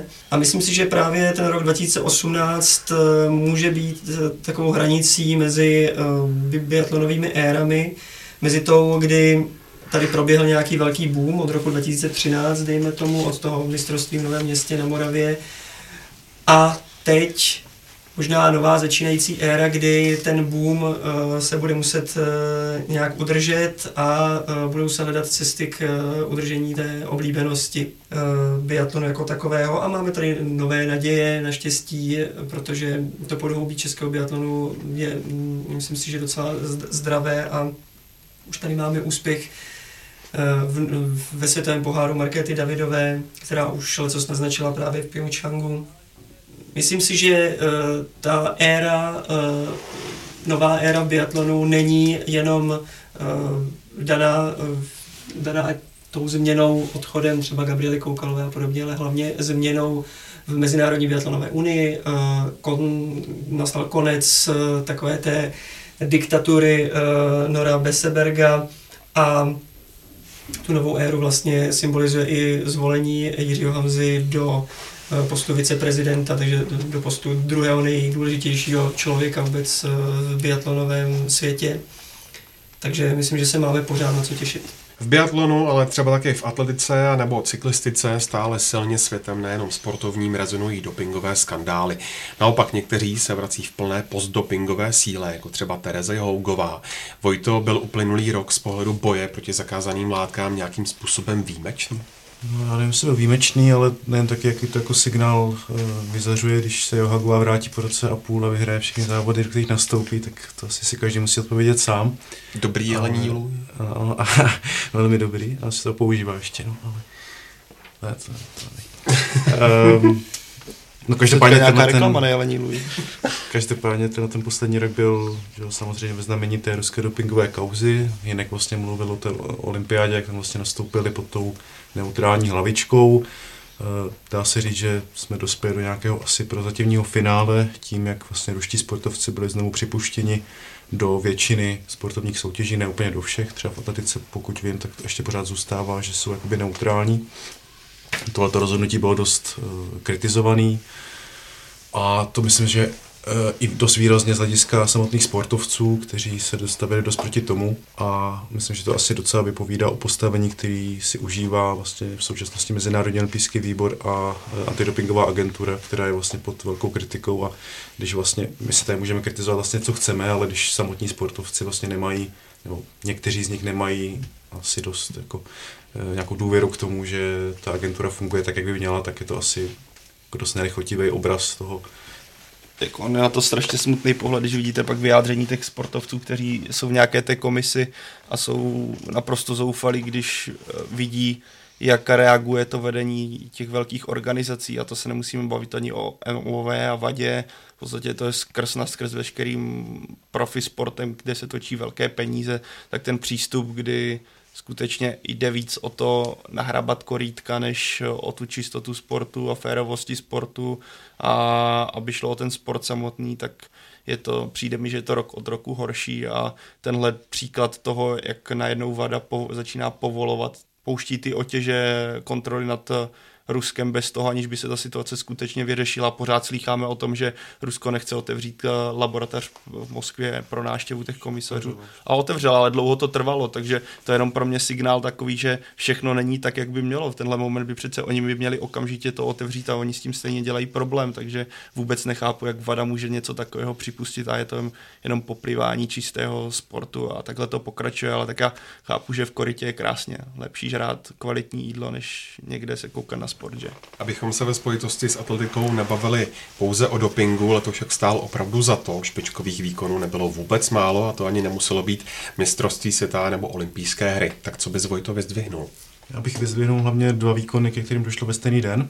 A to bylo 16. září, kdy nejdříve Eliot Kipchoge zaběhl nový světový rekord v maratonu, který má od dneška, eh, od dneška od tohoto roku hodnotu 2 hodiny 1 minuta a 39 vteřin. Bylo to naprosto jako famózní zážitek.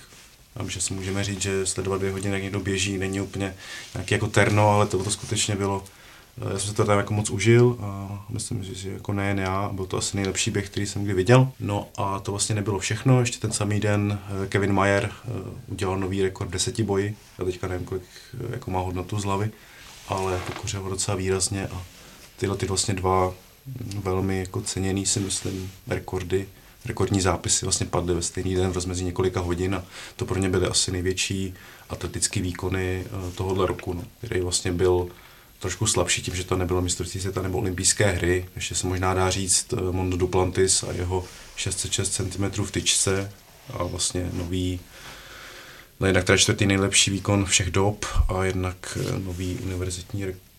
Juniorský, juniorský, juniorský rekord, no, takže asi tyhle ty věci.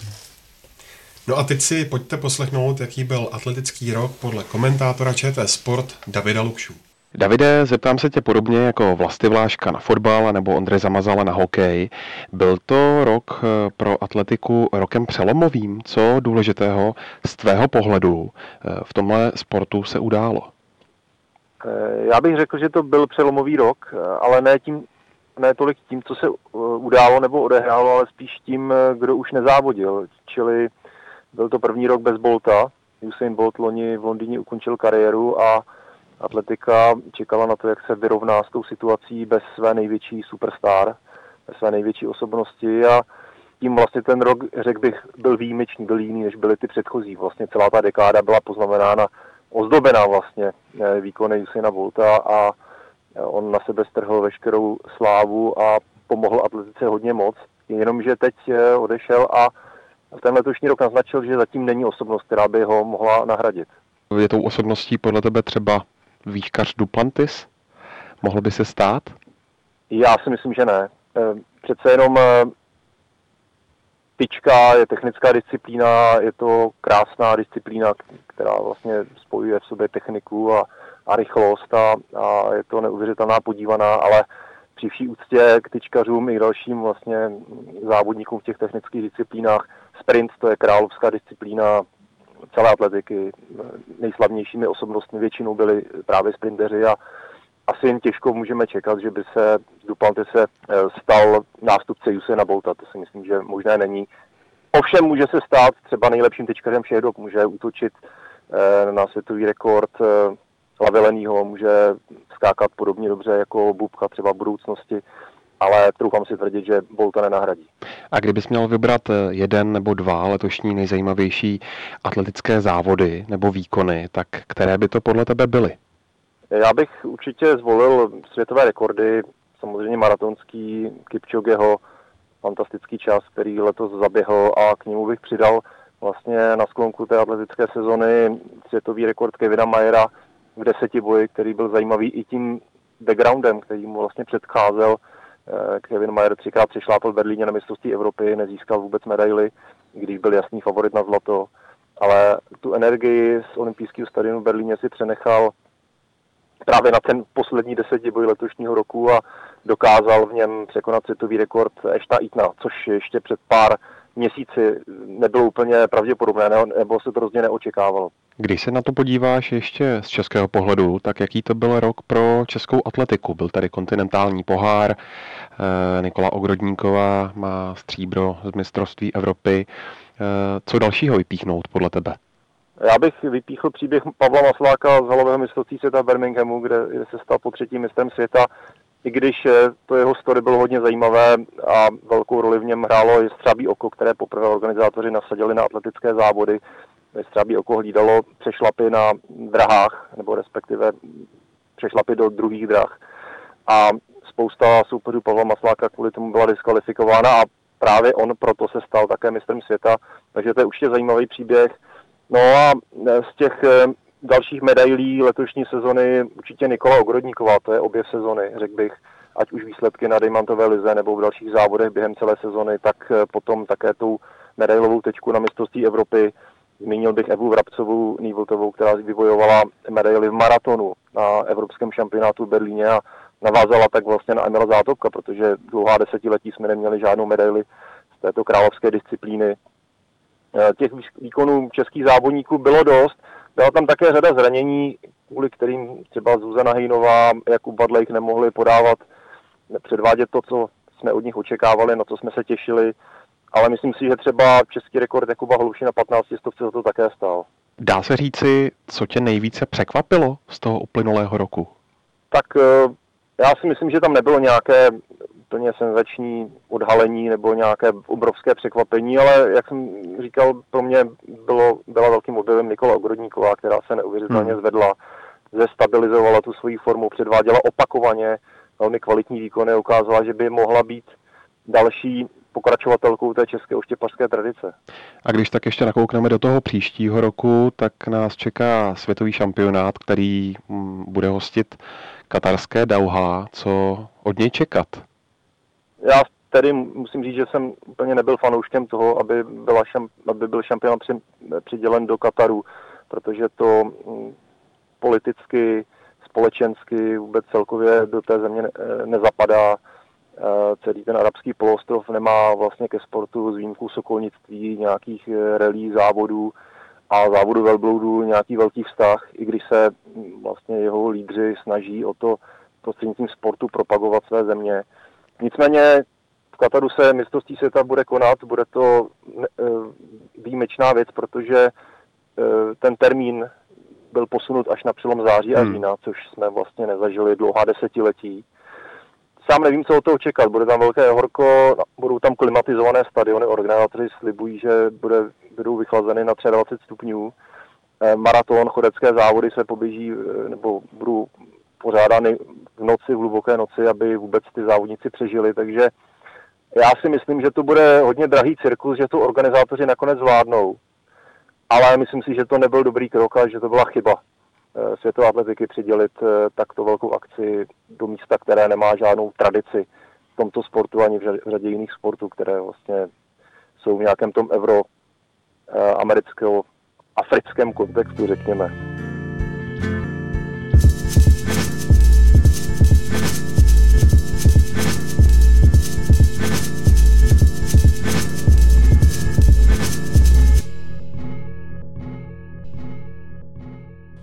Individuálních sportů pojďme zase na chvíli k těm týmovým. Český basketbal si splnil jeden velký sen. Uspěl v kvalifikaci a probojoval se na světový šampionát. Senzace a nebo logický důsledek dlouholeté koncepční práce a soury okolností v důležitém okamžiku. Jirko. Určitě je to tím, že eh, český basketbal se momentálně opírá o dva mimořádné hráče, kteří se blíží nějakému, řekněme, ideálnímu sportovnímu věku, a to je Tomáš Satoranský a Honza Veselý.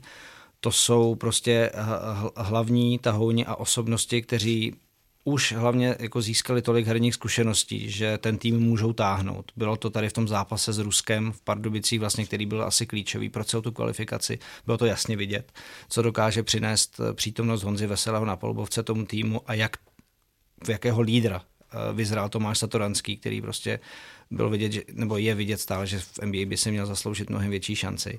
A je vidět, že ten koncept Ronena Ginsburga, eh, ten rukopis, který vlastně, kterým je taková hrozně aktivní moderní hra, strašně nátlaková obrana, kterou hrál už vlastně v Nymburku.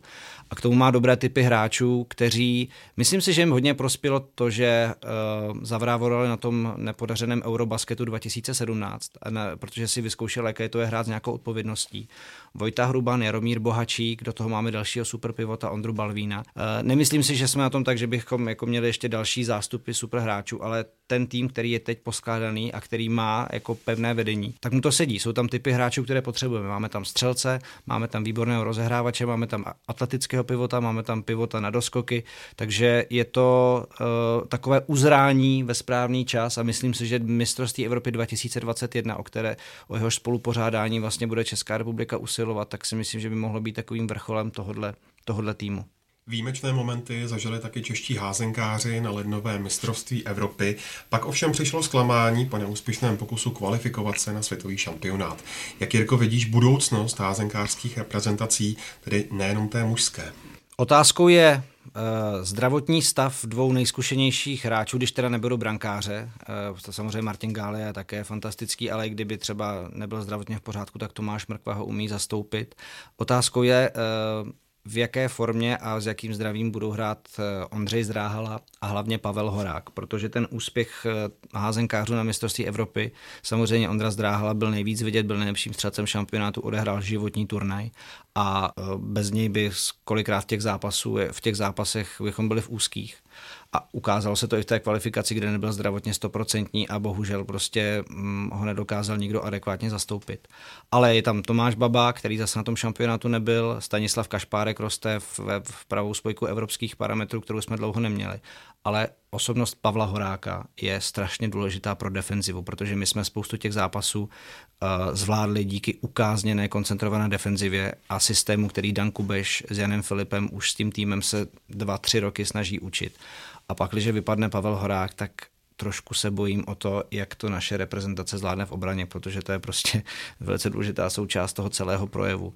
A pak, když tyhle ty dva budou ještě na další dva roky v pořádku, tak věřím kvalifikaci na Euro 2020, ze kterého by mohla být šance na předolympijskou kvalifikaci. A tam se v téhle fázi toho, že ten tým dokáže hrát vyrovnaně úplně s každým, dokázal porazit olympijské vítěze Dány, dokázal hrát s Chorvaty na domácí půdě vyrovnaně, dokázal porazit Makedonce, dokázal porazit Maďary, tak by to mohlo být. Ale je potřeba, aby byli všichni zatím tak, jak jsou a aby byli v nějaké ideální formě, tak, jak byli v Chorvatsku a pak se může něco zajímavého podařit. Ale je to horizont dvou let a pak je potřeba najít teda někoho, kdo to vzadu stmelí, jak se říká. Takže to máme basketbalisty, házenkáře. Má o to některý z českých týmů alespoň drobnou šanci pokusit se dostat na olympijské hry v Tokiu? Hm, jedním slovem ne. Já bych teda navázal na to, co tady říkal Jirka, ale protože ono se musí sejít strašně moc věcí, aby ten tým se dokázal na tu olympiádu dostat. Uvědomíme si, že na olympijských hrách startuje 12 nejlepších týmů světa. Zatímco na mistrovství se tady bývá většinou 24. To znamená, že pro Evropu tam je tak pět, šest míst maximálně. A reálně vzhledem k podmínkách, jaký ty menší kolektivní sporty u nás mají, tak uh, mít tým na úrovni pátého, šestého místa v Evropě je, je takřka na lidský, na lidský výkon. Uh, můžou, to, můžou to předvést házenkářky, které byly loni v, v čtvrtfinále mistrovství světa. Může se to povést basketbalistkám, které měly jako skvělou generaci v minulé dekádě, ale, nebo teďka basketbalisté se postoupili na mistrovství světa, ale to dostat se na tu olympiádu je pro v podmínkách, které jsou v Česku, je v podstatě neřešitelný problém, podle mě. Po vznosných myšlenkách a odvážných typech zase zpátky na zem čeští cyklisté letos trochu zaostali za očekáváním. Nebo ne, Vojto? No, abych úplně jako neřekl, minimálně v té silniční cyklistice, že by to bylo nějaké jako velký zklamání.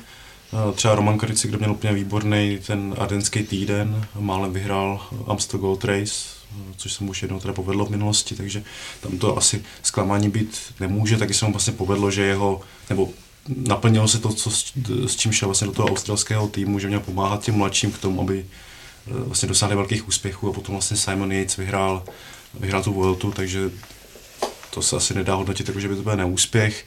Další silniční cyklista Petr Vakoč, ten vlastně měl ještě větší asi úspěch než všichni dohromady tím, že se vlastně dokázal dostat zpátky po té málem jako fatální nehodě, kterou měl při soustředění.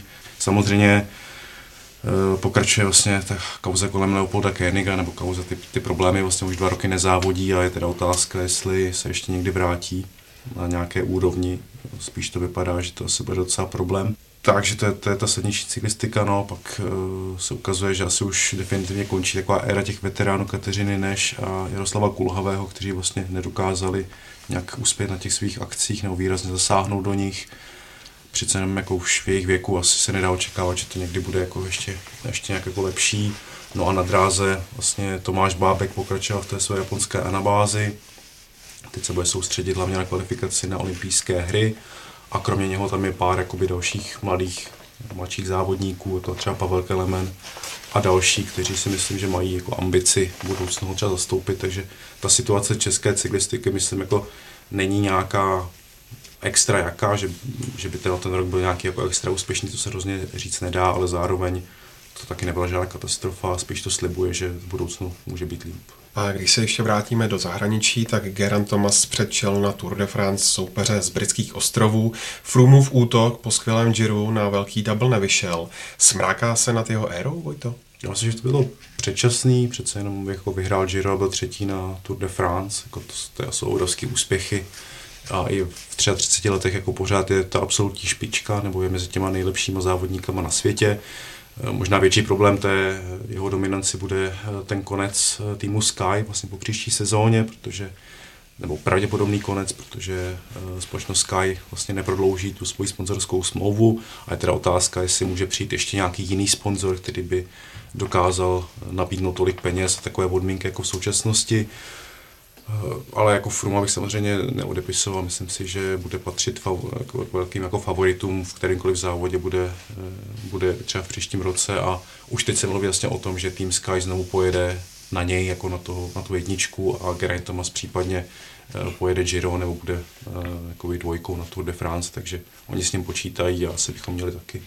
Tak on tenhle příklad, příklad vlastně ukázal opět to, že je asi nereálné, aby nějaký cyklista vyhrál to v jedné sezóně Giro Tour no, a Vueltu. Byl tomu blíž než kdokoliv. Byl tomu právě, on, tom, on, to byl, on ten vlastně dokázal, ale z opačné strany, kdy vyhrál Tour, Vueltu, Giro, takže to dokázal, ale je nereálné. Podle mě ten příklad, pokud ten dokázal Chris Froome s týmem Sky v zádech a s tím, co kolem, jak on je výjimečným závodníkem, tak si myslím, že to ukazuje to, že pokud nepřijde nějaký totální genius na kole, tak to asi nikdo v brzké době, pokud se nějakým způsobem pravidla cyklistiky nezmění, tak to asi nedokáže.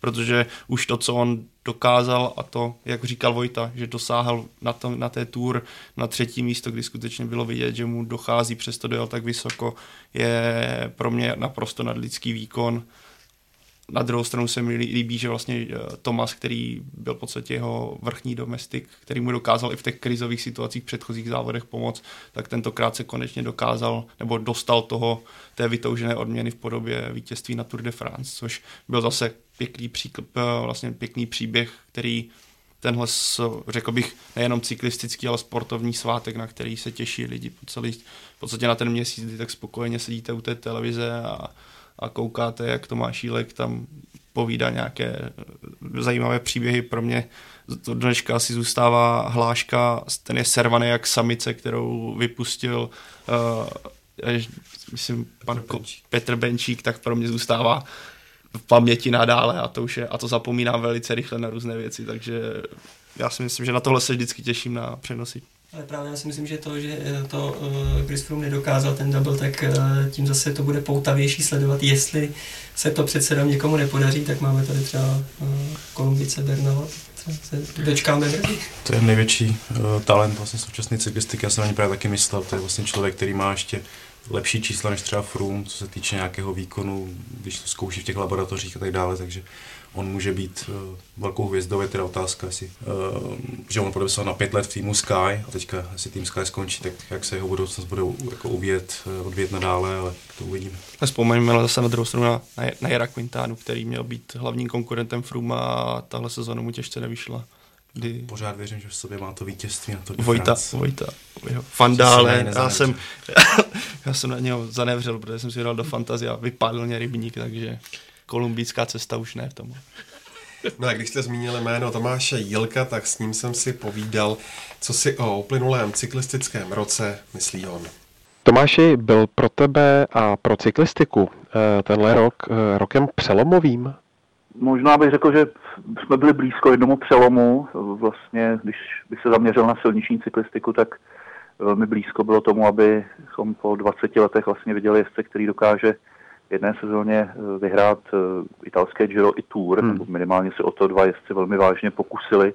Vlastně Chris Froome a Tom Dumoulin, kteří byli dva nejlepší na Giro, tak potom dokázali vlastně po tom měsíci a týdnu se skvěle připravit i na Tour a oba dva obsadili pódium, i když vlastně nevyhráli, ale tohle bych viděl jako moment, který byl téměř historický, že se, se téměř povedlo někomu navázat na Marka Pantányho, který jako poslední před 20 lety vlastně tenhle velmi náročný dvojboj eh, zvládl. Eh, potom určitý přelom bych cítil i ve vystoupení české reprezentace na mistrovství světa v Innsbrucku, kde vlastně v té nejsledovanější elitní kategorii Roman Kreuziger vylepšil historické české maximum, když vlastně skončil na šestém místě a nejenom ten výsledek, ale i to, jak sebevědomě a týmově si tam česká sestava počínala, tak to si myslím, že pro českého fanouška byl velmi příjemný pohled a byl to obrovský posun oproti dřívějším letům, kdy tam let, kdy jezdili naši tak trošku osaměle ve dvou, ve třech. Teď vlastně ten náš tým je velmi silný v posledních letech a myslím si, že tam potvrdili. Takže z českého pohledu tohle bych řekl byl takový nejvýznamnější moment z letošní sezóny v cyklistice. S tím souvisí i to, kdybys měl vybrat jeden nebo dva letošní nejzajímavější cyklistické závody nebo výkony, tak které by to byly? Já bych se nedržel jenom jedné cyklistické disciplíny, možná trošku ve stínu zůstaly úžasné výkony našeho mladého dráhaře Jakuba mm. Šťastného, který vlastně během dvou týdnů dokázal ve švýcarském Engel získat šest medailí po třech na mistrovství světa a na mistrovství Evropy a je vidět, že ta česká zásobárna mladých talentů, hlavně těch sprinterských na dráze stále jak si pokračuje dál a dokáže produkovat další obrovské talenty, takže já věřím, že o tomhle bývalém mimochodem vykrosaři ještě v budoucnu hodně uslyšíme. A jinak eh, vlastně muž, který letos už po páté vyhrál anketu král cyklistiky Roman Kreuziger, tak on tu svoji sezónu velmi výrazně orámoval nejenom tím výkonem v závěru na mistrovství světa, ale i tím, že vlastně na těch ardenských klasikách, kde jezdí na svůj výsledek, byl ve všech třech těch závodech významných, které tvoří ten takzvaný ardenský týden v top desítce, takže on vlastně ukázal, že už nemusí být brán jenom jako pomocník těch mladších týmových kolegů, ale že stále je schopen jezdit skvěle na vlastní výsledky, takže tahle dvě jména byla letos velmi výrazná. A potom příběh, který bohužel v závěru sezóny měl trošku spíš smutnou tečku a to je Nikola Nosková, která hmm. zazářila na domácí mistrovství Evropy do 23 let, kde naprosto jedinečným způsobem ovládla silniční závod, ale bohužel poměrně vážné zdravotní problémy potom v závěru sezóny vlastně znemožnili startovat na mistrovství světa v Innsbrucku, takže asi tahle tři jména pro mě byla symbolem jako nejvýraznějším české cyklistiky letos. Našel bys tam ještě něco, čím tě cyklistika letos nejvíce překvapila? No, já bych možná ještě zvolil jedno jméno, protože kdybychom jako by chtěli zvolit někoho, kdo celou tu sezónu byl z mého pohledu jaksi nejkonstantnější a nejsilnější, tak samozřejmě nabízí se jednak jméno Alejandra Valverdeho, který se mm-hmm. doslova na stará kolena dočkal uh, titulu mistra světa, který mu stále unikal. Měl vlastně pět medailí, ale nikdy tu zlatou a když mluvím na stará kolena, tak u něj to platí dvojnásob, protože on loni vlastně po tom těžkém pádu na tour má ale právě kvůli zraněnému kolenu už možná někdo si říkal, že v jeho věku najde tu sílu vrátit se zpátky. Ale možná bych ještě zvolil jedno jméno a to by pro mě možná byl dokonce cyklista roku na silnici a to je Tom Dumoulin. On sice vlastně nevyhrál letos žádnou Grand Tour na rozdíl od Fruma a od Tomase, ale byl vlastně druhý na Giro, byl druhý na Tour a na rozdíl od té britské dvojice to vlastně v závěru sezóny nezabalil, přijel na mistrovství světa, byl stříbrný v časovce a potom ještě málem měl medaili hmm. i z toho silnějšího závodu, takže pro mě to je takový držák letošního roku, který dokázal vlastně od začátku sezóny až do úplného konce jezdit naprosto, naprosto skvěle. Ale jestli mě něco překvapilo, tak eh, je to vlastně pokračující problémy i těch nejsilnějších top týmů s tím, jak si zajistit svoji budoucnost. Vlastně tým Quickstep letos zase naprosto kraloval v počtu vítězství a přesto musel jeho šéf Patrick Lefevre vlastně celou sezonu bojovat o budoucnost toho týmu. No a teď vlastně docela aktuální zpráva o tom, že společnost Sky mm-hmm. po příští sezóně už vlastně nebude dál podporovat Eh, tu top cyklistiku, takže to je takový stále pokračující paradox eh, špičkové cyklistiky, že i ty nejsilnější týmy mají vlastně v tom velmi nejistém finančně prostředí stále problémy v tom, jak dál přežívat, takže to možná není až takové překvapení, ono to je věc, která už v minulosti byla třeba u týmu Tinkoff nebo HTC, ale je zvláštní, že jak nestále je to prostředí špičkové cyklistiky. A podíváme-li se ještě do toho roku budoucího, tak na co se zaměřit, nebo na co ty osobně se nejvíc těšíš? Já bych se zase vrátil k postavě eh, vlastně už pětinásobného krále české cyklistiky Romana Krojcigra, protože on hovoří o tom, že ten jeho přestup do afrického týmu Dimension Data byl pro něj hodně motivován i tím, že by měl znovu dostat větší prostor jezdit sám na sebe. To znamená, já myslím, že to jednoznačně letos ukázal, že to rozhodně není cyklista, který by měl pouze dělat toho super domestika a pomáhat jiným, ale pro mě je to pořád jezdec, který věřím, má na to vyhrát ještě nějakou velkou klasiku, klidně jet i na celkové pořadí tří týdenní etapách, že prostě to stále v sobě má. On o tom hovořil, že by nerad byl brán jako nějaký veterán, ale že prostě v jeho věku, že ročník 86, to prostě pro mě stále jezdec, který může klidně jezdit na špičkové úrovni a věřím, že se bude inspirovat třeba Alessandrem Valverdem a že prostě tu vytrvalost eh, ještě promění ve výrazné výsledky. Takže já bych zůstal u toho českého pohledu a velmi se těším na to, co on v příští sezóně ještě může a v těch dalších předvést. A ještě bych zdůraznil jeden příběh, o kterém se tolik nehovořilo, ale byl to pro mě vlastně nejsilnější příběh české cyklistiky letošního roku a to byl eh, ten nešťastné zranění vážné, které měl během tréninku na začátku sezóny v Africké republice Petr Vakoč, mm-hmm. protože to je jezdec, který už v minulosti dokázal vyhrát velké jednorázovky, hovořilo se o něm dlouhá léta jako vlastně o největším naději české cyklistiky do budoucna a on vlastně letos vlastně odjel, můžeme říct, ten svůj nejdelší a nejtěžší závod. Neměl sice žádné závodní kilometry, ale to, jak se dokázal poprat s tím, že dlouho to vypadalo, jestli se vůbec bude schopen vrátit do normálního života a teď už vlastně sám hovoří o tom, že v příštím roce chce zase jezdit na špičkové úrovni a vyhrávat velké závody, tak to si myslím, že pokud by ten jeho příběh dostal tečku třeba už příští sezóně v podobě nějakého velkého úspěchu, tak si myslím, že by to byl opravdu úžasný příklad obrovské vůle a vytrvalosti e, sportovce, který dokáže se poprat i s takhle nepříjemným, nepříjemnou ranou osudu.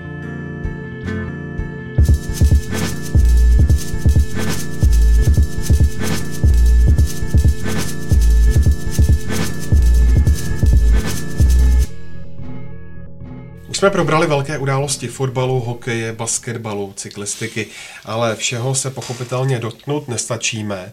Pavle, zapátrej v paměti, prosím tě, a vyber jedno nebo dva momenty z těch, o kterých se podle tebe hovoří méně, než bys očekával třeba další úspěchy Adama Ondry a jeho nadějná cesta k premiérovým olympijským hrám, a nebo české beach volejbalové světové jedničky a domácí ostravský triumf, a nebo třeba páté vítězství Jana Faltejska ve Velké Pardubické. Co bys a tak já bych řekl, že tyhle příklady, které ty si jmenoval, o těch se diskutovalo nebo mluvilo hodně dokonce, respektive myslím, že každý z nás o nich něco vyprodukoval nebo minimálně vydal, takže si myslím, že to tyhle, zrovna tyhle tři úspěchy dostali prostoru dost. Mě třeba napadlo, a já to osobně nesleduju, já jsem se snažil projíždět, teďka se, jsem se zaměřil především na ty české úspěchy, který třeba velký úspěch o kterém já tolik nevím a o kterém se moc nenapsalo, tak byla třeba uh, Fabiana Bitigy, česká boxerka, která se stala mistrní světa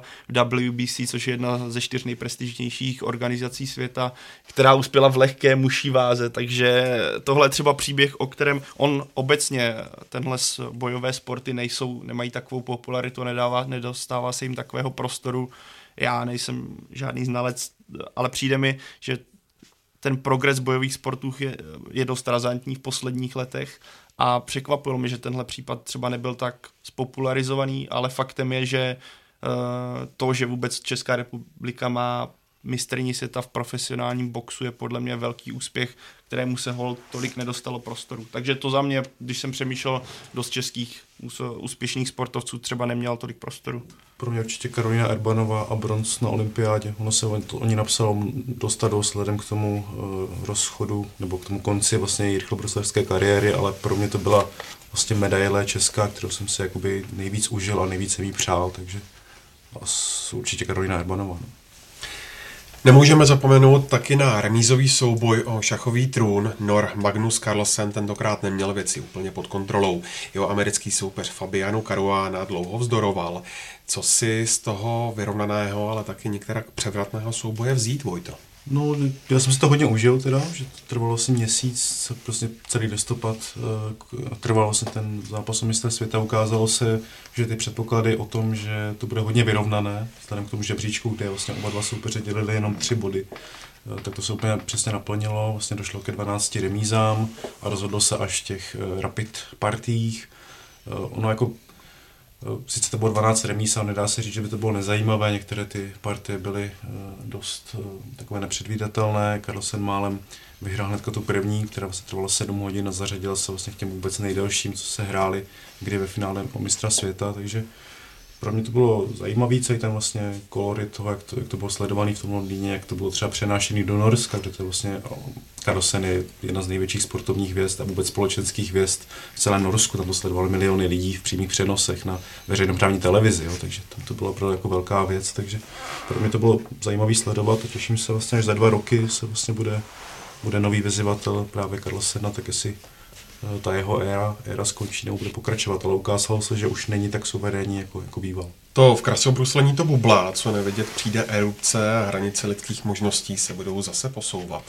Jak daleko je po letošním roce útok na nemožné Hinku čtverný Axel? No, myslím si, že eh, je to možná blíž, než se zdá, nebo tedy aspoň podle toho, co eh, deklaruje Juzuru Haniu, i když teď vidíme, že není úplně zdravotně v pořádku, protože má poraněný kotník, ale po vlastně vítězství na olympijských hrách v Pyeongchangu eh, říkal, že jedinou jeho motivací je právě čtverní axel a že to není zdaleka nemožné. Dokonce mluvil i o tom, že podle eh, nějakých biologických studií ani paterné skoky nejsou nemožné. A vzhledem k tomu, že v mužském krasobruslení je opravdu teď velmi, velmi silná generace vlastně po, takovém, po takových pár letech, kdy eh, se vlastně tady ty hranice, eh, co se týče technických, eh, technických nároků a zastavových neposouvaly, tak teď v příštích několika letech nás podle mě čeká ještě velký průlom. A to i v, třeba v kategorii žen, kde zase tam máme velký příval mladíčkých krasobruslařek, Eh, jmenuje například 16-letou Japonku Rikiki Hiraovou, která eh, běžně skáče trojitého axle, dokonce v kombinaci. Eh, trojitý axel se skákal opravdu málo za posledních 30 let od toho, co to poprvé skočila Midori Itová, tak v poslední době se to zase vrací do repertoáru. A ještě bych upozornil na 14-letou Alexandru Trusovou, která uh, skočila kombinaci čtverného a trojitého tulupa, což ve 14 letech je opravdu něco nevýdaného. Až uh, se dostane do seniorské kategorie, tak se máme opravdu na co těšit. Mě pořád chybí v krasobruslení, že už nevidím Salta, co dělal Josef Sabovčík. Rád bych to viděl v závodech, jakožto člověk, který krasobruslení příliš nesleduje, ale byl bych rád, kdyby tenhle moment se do krasobruslení vrátil, protože ta, ta ladná otočka, která je nad ledem hlavou dolů, mě vždycky přišla velice kouzelná v krasobruslu. Možná to uvidíš, až to naučí Duškovou. Nebo Bidaře, což je vlastně příběh, který celkem... Zřejmě Březinovou. Jo, pardon, tak nic. Možná i Dušku to okay. Sportovní rok z českého pohledu končil několika velkými akcemi. Tenistky vyhrály na domácí půdě Fed Cup, florbalisté skončili opět těsně pod stupni vítězů. O2 Arena přivítala špičkové parkourové jezdce a Nové město na Moravě elitní biatlonisty. Poslední dvě jmenované akce se konají až poté, co natáčíme tento podcast. Přesto o to, kdybys měl napříč sporty eh, Jaký byl rok 2018 pohledem českého fanouška, českého organizátora velkých sportovních klání? Eh, já myslím, že se dá zhodnotit tak, že ty jednotlivé eventy, ty jednotlivé akce, krátkodobé typu právě Nové město nebo, nebo ve florbale, poslední dobou jako Česká republika umí, umí zorganizovat opravdu na, na vysoké úrovni, ať už se jedná o samotnou tu organizaci, tak uh, velké návštěvy v Novém městě je to pravidlem a já věřím, že to může letos to bude úplně stejné. Uh, na ten florbal byl zlomen jakoby světový rekord Švédu v návštěvnosti na, na mistrovství světa a věřím tomu, že i, i ta parkourová záležitost, co se, co se bude konat teďka, uh, bude opět na vysoké úrovni velká návštěva a Češi dokážou vytvořit skvělou atmosféru. Já si myslím, že problém řekněme, z fanouškovského hlediska je spíš dlouhodobý soutěží, když pomineme, řekněme, fotbal a hokej, že ty návštěvy uh, nejsou, nejsou na takové úrovni, jako by, by si třeba někdy zasloužili nebo by mohly být. Ale jinak uh, já se těším se na další, další velké akce, které bude hostit jak tu arena, tak jiné, jiné uh, stadiony a arény u nás a věřím, že to bude zase na takové úrovni. Jako Přes, přesně tak, jako my sice nevidíme asi do úplně do pozadí toho, jak ta akce samotná vypadá po organizační stránce, jestli tam nejsou výrazné problémy, co třeba v jiné zemi nejsou, ale pro mě takhle, co vychází ven, mi přijde, že skutečně čeští organizátoři zvládají ty akce velice dobře, když vidíme potom rekordy, o kterých tady o tam mluvil, a to není jenom otázka letošního roku, ale jsou to i věci, co se týče minulosti, tak je tady hlad ze strany fanoušků potom.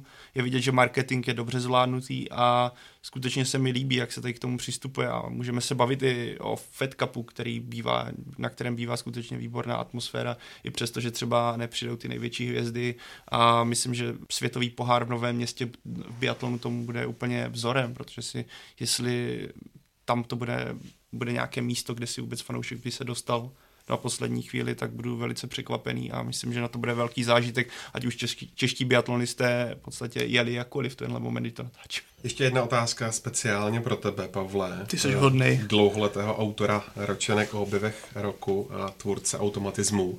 O kterých českých, ale i světových sportovcích se nejenom po tomhle roce bude mluvit? Ono je to vždycky specifické projíždět ty objevy, protože pro někoho je to objev, někdo, když eh, bych já tady řeknu některé jména, že jsou pro mě objevem, tak řeknou, co blázníš o tom, já už vím pět let a to není žádný objev, to je jenom prostě progres, který on naplnil, ale Vojta už to tady naznačil jedno jméno, které pro mě zůstává asi skoro nejvýraznějším a je to, ten, je to tyčkař Duplantis, který to, co vlastně předvedl na mistrovství Evropy, tak ukázal, že v jeho případě atletika má velkou osobnost, navíc charismatickou, která, která je opředená jistým příběhem, na kterou se bude dát dívat a která zrovna ten tyčkařský sektor by mohl nabídnout spoustu dramatických závodů. Uvidíme, jak to bude v dalším roce, ale byl to určitě solidní náznak a mohli bychom pokračovat. Když jsem tak jako projížděl, tohle byla pro mě takové nejvýraznější jméno, pak je tady tenis je zejména ten bod, kdy někdo řekne, je to objev, není objev. Naomi Osakaová dva roky zpátky byla vyhlášena obrovským objevem, pak propadla, řekněme, minulé sezóně trošku níž, ale tenhle rok vítězství na US Open a podle mě naplno ukázal ten svůj potenciál, který v sobě má a že v jejím případě může narůst konkurence Karolíně Plíškové, Sereně Williamsové a dalším výborným tenistkám. Pak se můžeme vrátit k olympiádě, kde byl Redmond Red Gerant, který byl v 17, vyhrál snowboardovou soutěž ve slopestylu a tady to jméno pro mě naprosto do té doby neznáme. Zase, mohli bychom se bavit pro snowboard, ten, zrovna ten snowboard, tam ten věk je trochu víc posunutý, ale pro mě zase neznámé jméno, které z ničeho nic vylítlo a v tom věku vyhrát zlatou olympijskou medaili. Když si vezmu, co já jsem v tom věku dělal, tak vždycky před těma chlapci a dívkami klobouk dolů. A když už jsme nakousli krasobruslení, tak tady máme Rusku Zagitovou, která v 15 letech nebo necelých 16 letech dokázala na olympiádě opět vyhrát zlato. A ta, je to teda tady krasobruslení a gymnastika klasicky produkují mladé úspěšné sportovce, protože to tělo je daleko víc ohebnější a zvládá extrémnější nápor. Myslím, že na, v olympiádě na gymnastické soutěži to určitě ze strany Číňanů opět uvidíme v plné kráse. Tam opět si myslím, že uvidíme i méně než 15 leté, když oficiálně to bude trošku jinak. Každopádně tyhle, tyhle čtyři jména pro mě zůstávají asi nejvýraznější. Tak eh, poslední otázka pro všechny. Co přát sportu do příštího roku? Jirko, Oto, Pavle, Vojto, Jinku, si přijdu jako Jan Verich v Císařově pekaři. Tak já s dovolením tady začnu jako první a já bych samozřejmě sportu přál to, ať nás hlavně baví. Tím myslím tak, jako, že ať nás baví tím, co se děje, ale ať nás baví jako profesně.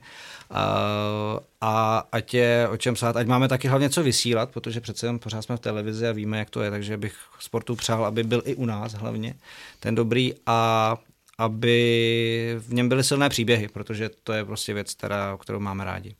Tak eh, já bych možná na začátek sám sobě popřál, aby to, co teď řeknu jako přání sportu, aby eh, nenabralo nějakého dojmu naivity, ale přál bych sportu do příštích let, ne do toho následujícího roku, aby nevítězila moc peněz, aby pořád na prvním místě byl výkon sportovce jako takový. Jsi optimista. Amen. ale, ale ne tak už uh, sponzoři, marketingová práva a tak dále. To ať zůstane jenom prostředkem k tomu dosažení toho cíle a ať hlavně si to uvědomují i uh, sami fanoušci v těch všech záplavech, v těch všech logách, v těch nášivkách a a tak dále, ať si uvědomují, že to je jenom pozlátko a to nejdůležitější je, je a pořád doufám, že vždycky bude výkon sportovce a jeho um. No, já jsem podobně naivní jako Hinek, že si taky přál asi méně biznisu a, a víc radosti. No. Asi tak.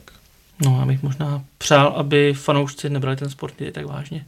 To já jim popřeju, ať to berou vážně, ono je to celkem tím, že já nejsem v tomhle směru moc dobrý, co se týče úplného zaujetí pro ten, pro nějaké fandění. Někdy jsem, když jsem byl mladý, tak jsem to ztratil a už se jenom tak jako koukám spokojeně.